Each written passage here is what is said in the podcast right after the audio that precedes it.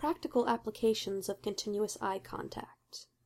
A Community Doctor Who crossover fic. Written by Blithers.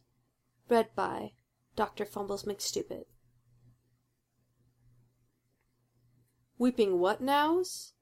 Weeping angels, the doctor repeated, eyeing the hallways around them with distinct distrust, his gaze lingering on one particularly sinister looking statue with clawed hands. Shirley grabbed hold of the cross around her neck, shaking her head fiercely. Mm-mm, that's not nice. I did think it was a bit odd that a 51st century spaceship would be so gothic, Jeff said thoughtfully. So, basic ground rules, the doctor continued. No blinking, no losing eye contact, no dying. That goes for all of you. Any questions? Pierce raised his hand. I was told there would be a bathroom.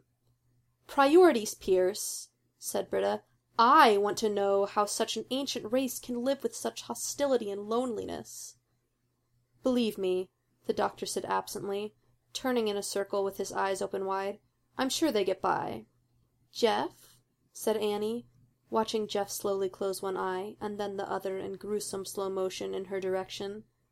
Are you coming on to me? Jeff rolled his eyes. No. I am, however, putting the moves on that hot piece of statue behind you. He glanced pointedly over Annie's shoulder. She whirled, and bit back a scream at the sight of the stone angel looming up over her. We need to form a circle, said Abed briskly. Everybody facing out. Now, link arms.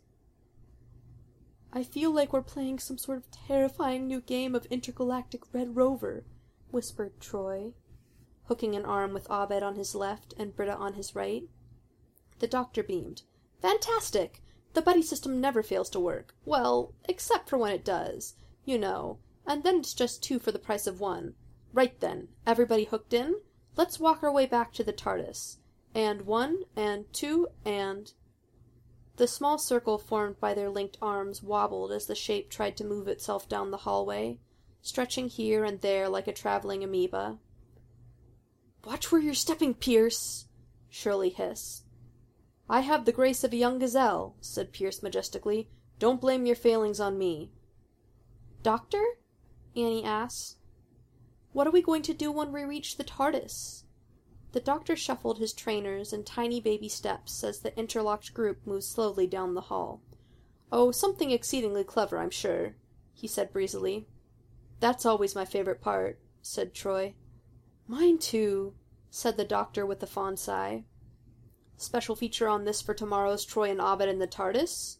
Abed asked Troy over his back shoulder. Troy gave Abed a look like how was that even a question? Uh, duh do.